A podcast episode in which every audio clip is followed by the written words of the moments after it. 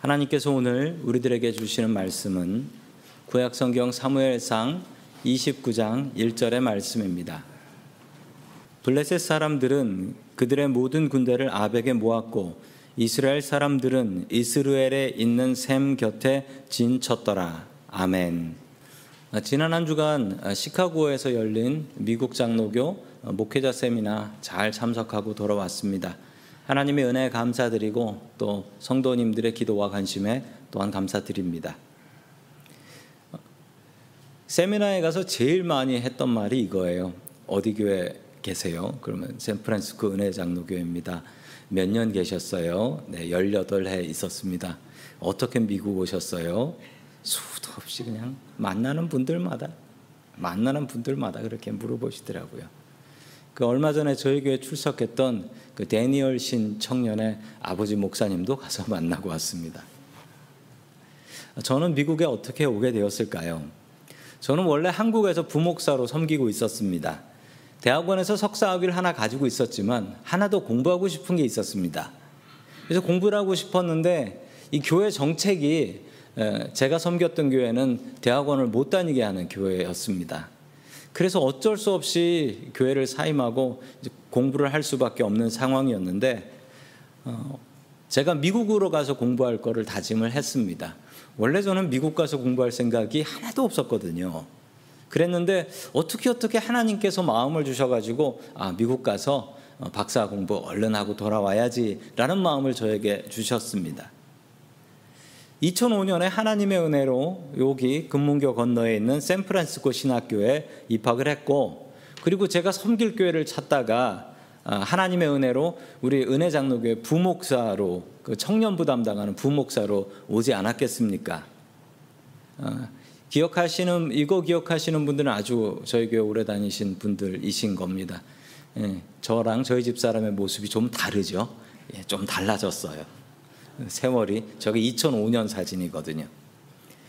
저희 가운데 키 큰 분이 전임 목사님이셨는데 예, 제가 부목사로 섬기기 시작하고 6개월이 지났을 때 LA에 있는 다른 교회를 섬기러 서, 서, 서 목사님은 내려가셨습니다. 그리고 제가 담임 목사로 섬길 수 있는 기회를 주셨죠. 이 과정들을 생각해 보면 아 이게 하나님의 역사하심이구나라는 것을 알게 되었습니다. 전에 전 목사님을 LA로 갈 마음을 하나님께서 주셨고 또 한국에서 목회를 하고 있었던 저에게 미국 가서 공부할 생각을 주셨는데 그게 공부할 생각이 아니었고 아 은혜 장로교에 새 목사 필요했으니까 그래서 하나님께서 저에게 그런 마음을 주셨구나라는 걸 생각하면서 전 상당히 놀랐습니다. 아무도 안 놀라시는 눈치세요. 하나님의 계획은 정말 놀랍습니다. 세상의 모든 것이 하나님의 통제하에 있습니다. 그래서 우리는 기도해야 합니다. 세상의 주인이시고 세상을 움직이시는 하나님, 우리 하나님께 기도하고 하나님께 응답받을 수 있기를 주의 이름으로 간절히 축원합니다. 아멘. 첫 번째 하나님께서 우리들에게 주시는 말씀은 하나님께서 세상을 지휘하신다라는 말씀입니다. 지난 이야기를 이어갑니다. 블레셋은 힘을 모아서 이스라엘과 전면전을 펼치려고 했고 다급해진 사울왕은 죽은 사무엘을 불러내서 하나님의 음성을 들으려고 하지만 가짜 사무엘의 이야기에 넘어간 사울왕은 좌절하게 되었지요. 다윗의 상황도 답답하기는 마찬가지였습니다. 당시 다윗은 사울왕을 피해서 블레셋으로 도망을 갔어요. 아니 아무리 피할 데가 없다고 다윗이 블레셋으로 도망을 갑니까? 다윗이 어떻게 이스라엘의 스타가 됐습니까? 블레셋 장군 골리앗 때려잡아서 그래가지고 스타가 됐잖아요.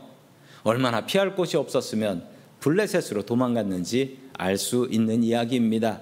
정말 다급했고 절박했습니다. 자, 2절의 말씀을 같이 봅니다. 시작. 블레셋 사람들의 수령들은 수백 명씩, 수천 명씩 인솔하여 나가고 다윗과 그의 사람들은 아기스와 함께 그 뒤에서 나아가더니 아멘. 다윗에게 위기가 찾아옵니다. 블레셋의 아기스 왕이 다윗과 함께 이스라엘을 공격하러 가자. 아니 사울 왕이 너의 원수잖아. 내가 지금 사울 왕하고 싸우러 가거든. 같이 가서 원수를 갚자. 뭐 이러는 거예요. 그리고서 아기스 왕의 뒤쪽에다가 다윗을 배치를 했습니다. 지금까지 아기스 왕을 잘 속여서 잘 숨어 있었는데 이번엔 피할 방법이 없네요. 다윗이 살기 위해서 전쟁터에 나가서 동족인 이스라엘 사람들과 싸우고 죽여야 합니다. 잘하면 거기서 사우랑 죽일 수 있을지도 모릅니다. 그런데 그렇게 되면 이스라엘의 왕은 될 수가 없어요. 왜냐하면 이스라엘을 배신하고 이스라엘을 공격한 사람이 어떻게 이스라엘의 왕이 될 수 있겠습니까? 백성들이 그런 사람을 왕으로 모시겠습니까? 그렇다고 이스라엘하고 전쟁을 안 할 수도 없습니다. 만약 이 전쟁을 거부하게 되면 블레셋 사람들이 다윗의 정체를 알게 될 거예요. 네가 스파이구나. 다윗과 그 부하들을 모두 잡아서 죽일지도 모릅니다. 다윗은 이 전쟁을 할 수도 없고 안 할 수도 없는 상황인 것이죠. 다윗에게 아주 절박한 순간이 찾아왔습니다. 이렇게 할 수도 없고 저렇게 할 수도 없는 상황. 혹시 성도님들은 이런 상황을 겪어보신 적이 있나요? 이렇게 할 수도 없고 저렇게 할 수도 없다. 그때 다윗은 하늘을 쳐다봅니다. 성도 여러분, 길이 막혔을 때 우리는 하늘을 바라봐야 합니다. 하나님, 내가 할 수 있는 게 없습니다. 도와주십시오. 다윗은 하나님께 기도했고 하나님께서 역사해 주셨습니다. 이 답 안 나오는 상황에 하나님께서는 다윗에게 답을 주셨지요. 하나님의 기막힌 방법이었습니다. 3절 말씀 같이 봅니다. 시작. 블레셋 사람들의 방백들이 이르되 이 히브리 사람들이 무엇을 하려느냐 하니 아기스가 블레셋 사람들의 방백들에게 이르되 이는 이스라엘 왕 사울의 신하 다윗이 아니냐 그가 나와 함께 있은지 여러 날 여러 해로되 그가 망명하여 온 날부터 오늘까지 내가 그의 허물을 보지 못하였노라 아멘. 블레셋은 한 개로 구성된 나라가 아니었습니다. 블레셋은 다섯 개의 도시국가였어요. 그래서 그 도시의 이름은 가드, 아스돗, 아스글론, 가사, 에글론이라고 하는 다섯 개의 도시들이었습니다. 자, 그러므로 지금 전쟁터에 나갈 때 블레셋은 최소한 다섯 명의 왕이 있는 겁니다. 다섯 명의 왕이 있어요. 그들이 모여서 전쟁에 나간 것이죠. 그 중에 가드왕 아기스, 가드왕 아기스는 계속해서 다윗의 편을 들고 있는데 다윗에게 가장 많은 피해를 받은 사람이 바로 가드 지역의 사람들이었습니다. 왜냐하면 골리앗도 이 가드 사람이었어요. 하나님께서 가드 왕의 마음을 움직여 주셔서 다윗이 그곳으로 피할 수 있게 하시고 가드 왕 아기스의 신뢰까지 쌓을 수 있게 해 주셨습니다. 이게 가능한 이유는 무엇일까요? 이것이 가능한 이유는 세상 모든 것이 다 하나님의 통제하에 있다라는 사실입니다. 다른 네 명의 블레셋 왕이 아기스에게 항의를 하기 시작했습니다. 다윗을 이스라엘과 전쟁에 데려가면 어떡하냐라는 거예요.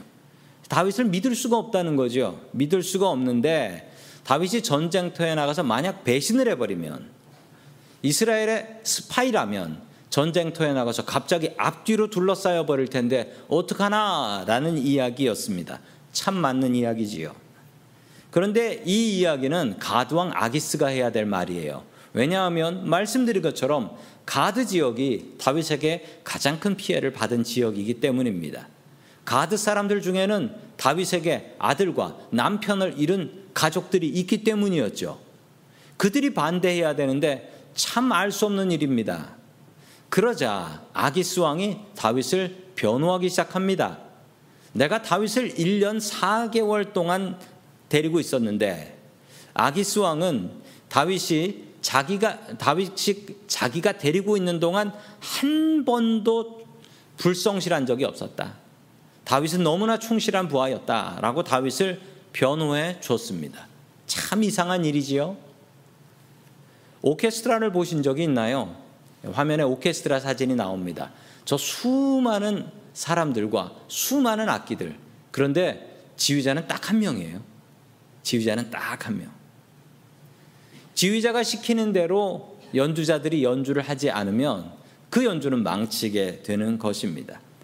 하나님께서 세상의 지휘자 되십니다.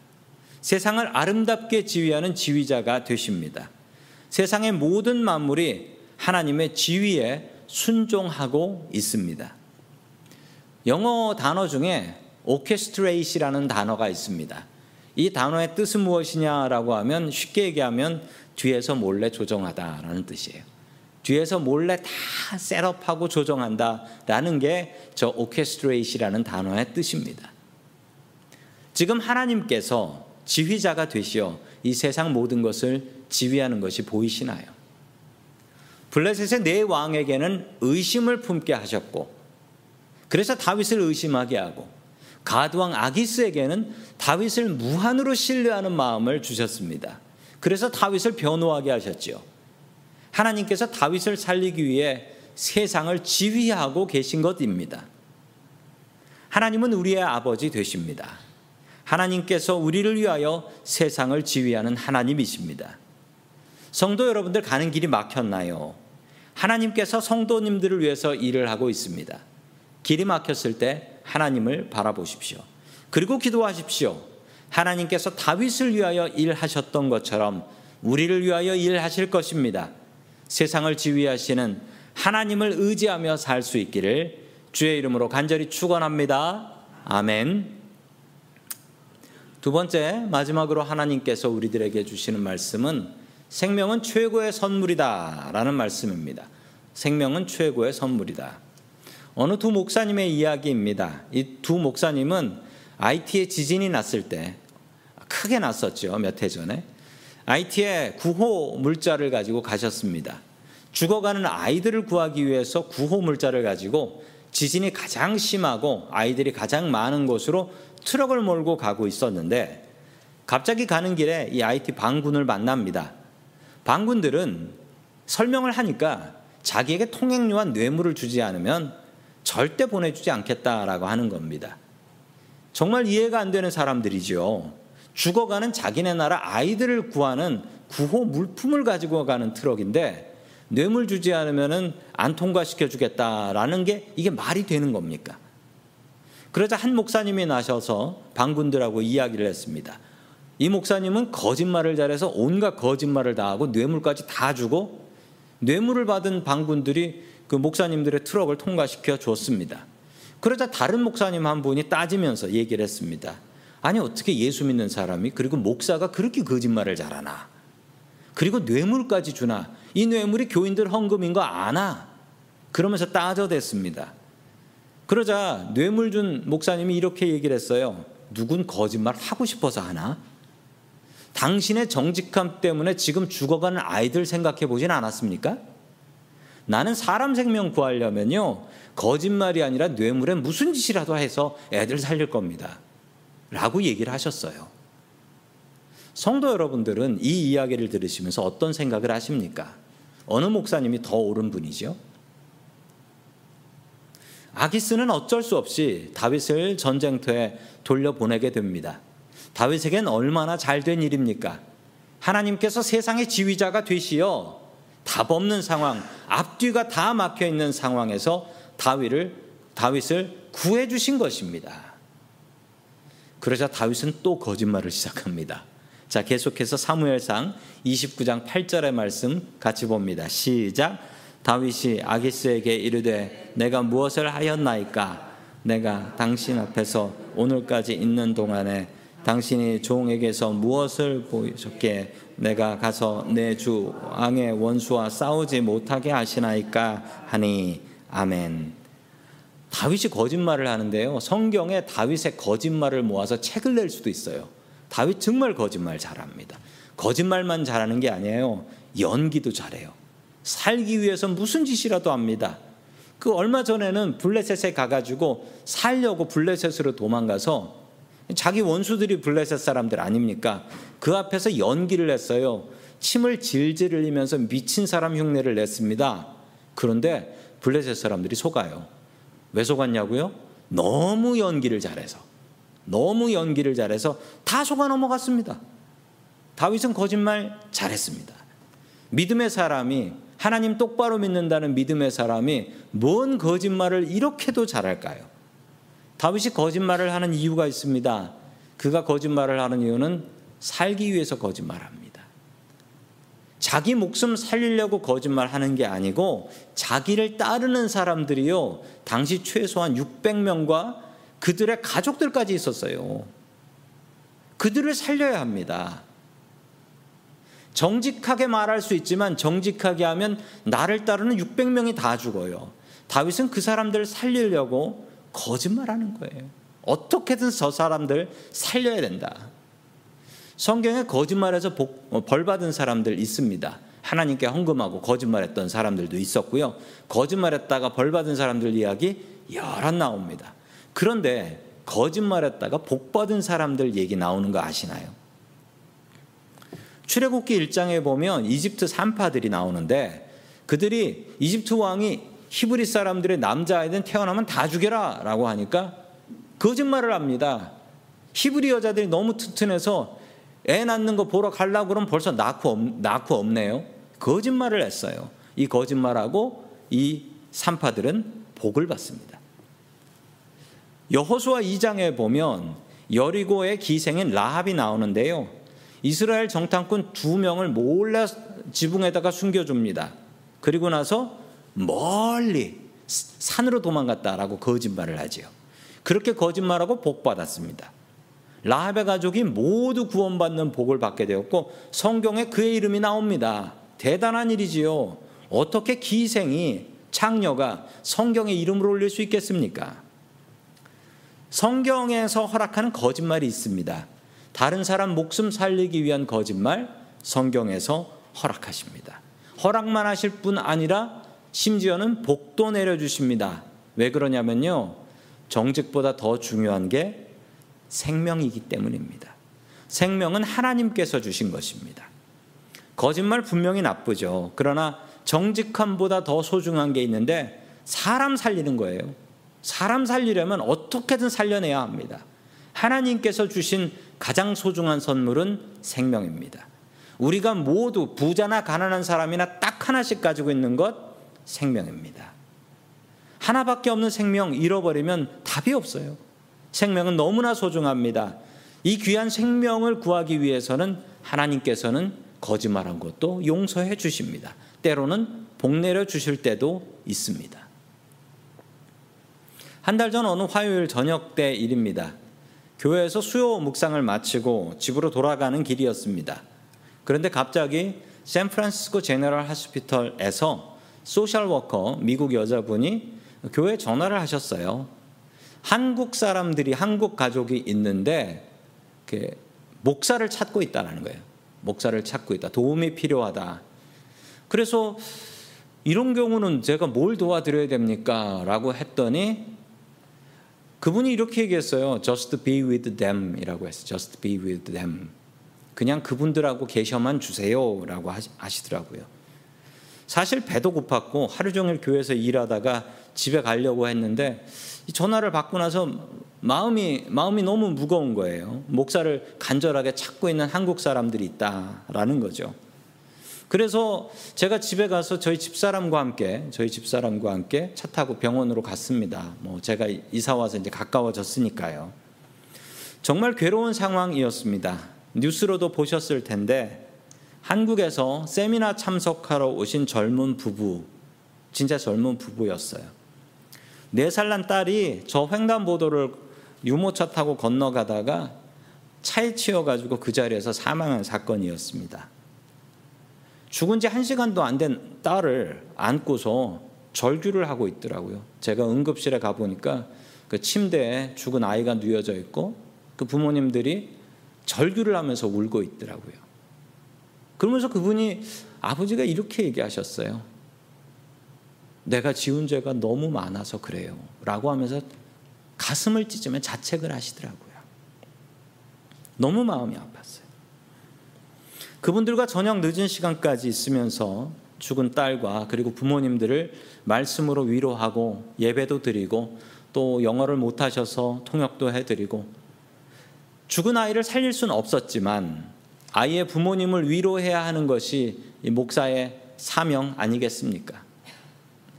지난주 그 세미나에 참석하셨던 같이 참석하셨던 동료 교수님에게 연락을 받았습니다. 도와주신 덕분에 한국으로 잘 들어갔고 한국에 출석하는 교회에서 장례식도 잘 치렀다라는 인사하셨습니다. 시온인회를 위해서 기도해 주신 중보 기도팀 식구 여러분들께 감사드립니다. 그리고 다시 한번 깨닫습니다. 제가 그 현장에서 깨달은 건 생명은 무엇보다도 소중하다라는 사실이었습니다. 생명은 한 번 잃고 나면 답이 없어요. 우리가 가지고 있는 것 중에 가장 소중한 건 생명입니다. 이 생명 귀한 것을 알고 감사해야 합니다. 그런데 우리는 때때로 이런 생각을 할 때가 있습니다. 살아서 뭐 하나? 이렇게 살아서 뭐 하나? 이런 생각 해 보신 적 있으신가요? 마음이 아플 때 혹은 몸이 아플 때 하나님 나 좀 데려가 주세요. 하나님 나 이러고 살아서 뭐 해요? 이런 마음, 이런 말 해 보신 적 있으신가요? 이럴 때마다 기억해야 될 사실이 있습니다. 세상에서 가장 소중한 하나님의 선물은 생명입니다. 이 생명 정말 소중하게 잘 사용하고 하나님 앞에 설 때까지 건강하게 오래오래 살아야 합니다. 왜냐하면 하나님께서 주신 가장 귀한 선물이기 때문이지요. 내 생명 소중하게 생각하는 사람 되십시오. 다윗은 무슨 거짓말을 해서라도 나는 살아야 한다. 이 사람들은 살려야 한다라는 마음이 있었습니다. 그런데 뒤에 보면요. 뒤에 보면 사울 왕은 어떻게 하냐면요. 사울 왕은 나는 이렇게 사느니 명예롭게 죽겠다라고 하며 자살합니다. 우리의 몸을 건강하게 잘 관리하는 것도 하나님께서 주신 큰 사명입니다. 이렇게 살아서 뭘 하나라는 생각 절대 하지 마십시오. 하나님께서 우리에게 주신 가장 큰 선물을 팽개칠 수는 없는 일입니다. 그리고 다른 사람의 생명을 구하는 일을 위해서라면 최선을 다해야 합니다. 우리가 누구의 생명을 구할 수 있다면 저 사람을 살리는 말과 행동을 할 수 있다면 당연히 그렇게 해야 합니다. 왜냐하면 생명은 하나님께서 주신 가장 큰 선물이기 때문에 그렇습니다. 제가 신학교를 다닐 때 저희 클래스메이, 저희 교실에 같이 공부했던 여자 학생, 여학생입니다. 여자 전도사님이었는데 그 전도사님에게 문제가 있다라는 걸 알았습니다. 어디를 보는지 잘 모르겠었어요. 그 전도사님. 그런데 알고 보니 시력에 문제가 있는 분이었습니다. 제가 오해를 했었죠. 눈에 문제가 있는데 태어날 때 태어나 가지고 시력에 문제가 있어서 앞을 잘 못 봤대요. 아기 때. 그래서 병원에 가서 시력 검사를 해보고 정밀 검사를 해보니까 눈의 시신경이 자라지 않고 차츰차츰 사라져서 지금 보는 것도 완전히 사라지는 병이었습니다. 이 여학생의 아버지가 시골 교회 목사님이었어요. 목사님과 사모님은 하나님 앞에 간절하게 기도했고 하나님께서 그 기도를 응답해 주셔서 시력이 조금 좋아졌어요. 그런데 그 시력으로 살할 수가 없어서 학교는 장애인 학교를 다녔어요. 신학교 수업 중에도 이 시력 때문에 너무 고생을 많이 했습니다. 어렵게 어렵게 그 눈으로 공부를 해서 석사학위 받고 박사학위까지 받았어요. 건강은 갈수록 나빠지고 얼마 전에도 목숨이 위태로울 정도로 지금 건강이 좋지 않다라고 기도 부탁을 했습니다. 그런데 그때 부탁하지 않았던 자신의 상황인데 알고 보니 몸이 너무 안 좋으니까 우울증하고 공황장애까지 알면서 내가 왜 살아야 되나를 고민했다고 해요. 이 전도사님 지금은 목사님이 되셨는데요. 이 목사님이 겪은 고통을 책으로 엮었습니다. 그 책의 제목이 무엇이냐? 그 책의 제목은 피투성이라도 살아 있으라. 성경 말씀입니다. 제가 이 책의 일부를 읽어 드립니다. 생명, 생명. 살아있으라는 주님의 명령이다. 아무리 비참해도, 아무리 스스로가 싫어도, 달라질 길이 보이지 않고, 내 자신이나 환경이 구제불능이어도, 주께서 길이 되실 것이니, 광야의 반석을 깨뜨려서 샘을 내시며, 무덤 같은 어둠 속에서 불러 나오게 하실 것이니, 바닷물을 열어 길을 내어 주실 것이니, 살아있고 주님 곁에서 떨어지지 말아라. 주님은 이 순간도 우리에게 간절히 부탁하고 계신다. 책의 내용입니다. 이 책의 제목이 되는 에스겔서 16장 6절의 말씀을 우리 같이 읽습니다. 시작. 너는 피투성이라도 살아 있으라. 다시 이르기를 너는 살아 있으라 하고 아멘. 주님께서 우리들에게 주시는 명령입니다. 우리가 오늘 부른 찬양처럼 생명은 우리에게 있는 것이 아닙니다. 생명은 주께 있습니다. 피투성이가 되더라도 살아야 합니다. 이것이 주님의 명령입니다. 하나님 앞에 서는 그날까지 우리들의 생명 소중하게 생각하며 또한 다른 이들의 생명을 살리기 위해서 최선을 다하는 저와 성도님들 될 수 있기를 주님의 이름으로 간절히 축원합니다. 아멘. 다 함께 기도드리겠습니다. 생명의 근원이 되시는 하나님 아버지, 우리를 사랑하시고 하나밖에 없는 귀한 생명을 우리들에게 허락하여 주시니 감사드립니다. 한 번밖에 없는 이 기회를 귀하게 사용할 수 있도록 도와주시옵소서. 세상을 주관하시는 하나님 아버지, 오케스트라의 지휘자 같이 세상을 움직여 우리를 구하여 주시니 감사드립니다. 삶의 막다른 길을 만나 어쩔 줄을 몰라 괴로워할 때 주님을 바라볼 수 있게 도와주시옵소서. 주님을 의지하는 것이 우리들의 가장 큰 힘임을 고백합니다. 주님, 우리들을 불쌍히 여겨 주시고 도와 주시옵소서. 우리의 생명이 되시는 예수 그리스도의 이름으로 기도드립니다. 아멘. 다 함께 자리에서 일어나셔서 준비하신 예물을 하나님 앞에 드리겠습니다. 내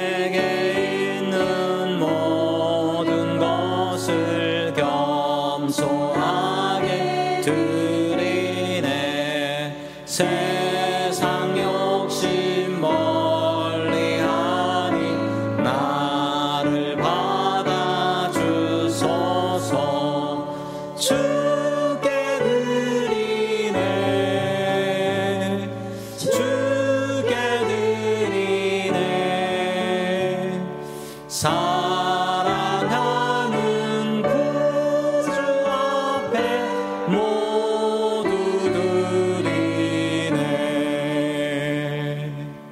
아멘. 다 함께 기도드리겠습니다. 사랑과 은혜가 풍성하신 하나님 아버지 감사와 찬송과 영광을 주께 돌려드립니다. 수많은 세상의 사람들 중에 우리들을 주의 자녀로 선택하시고 오늘 거룩하고 복된 주일날 주님 앞에 나와 주께 예배드리게 하시니 감사드립니다. 주님 귀한 생명을 우리들에게 우리 모두에게 한 명에게 하나씩의 생명을 허락하여 주시옵시고 그 생명으로 이 땅을 살아가며 주님을 알고 주님께 예배할 수 있는 은혜 주시니 감사드립니다. 이 생명 잘 간직하게 하시고 이 생명 다하는 날까지 주님의 영광을 위하여 살아갈 수 있게 도와주시옵소서. 주님, 주님의 백성들이 힘겨운 이민 생활 중에 열심히 일하여 얻은 것들의 일부를 주께 돌려드리오니 이 예물이 우리들의 신앙의 고백이 되게 하시고 내 능력과 힘으로 살아가는 세상이 아니며 주님께서 주신 은혜로 살아가는 세상임을 주님께 고백하며 감사할 수 있게 도와주시옵소서. 주님 이 땅을 살아갈 때 바람에 나는 겨와 같은 삶을 살지 말게 하시고 시냇가에 심은 나무같이 형통하게 살게 도와주시옵소서 오직 주님과 잇대어 살아갈 수 있게 도와주옵소서 드려진 예물이 온전히 주님의 귀한 사업에 사용될 수 있게 도와주시고 거리의 노숙인들을 먹이며 동티몰의 아름다운 복음을 증거하는 도구가 되게 하여 주시옵소서 우리의 삶의 모든 것 되시는 예수님의 이름으로 기도드립니다. 아멘.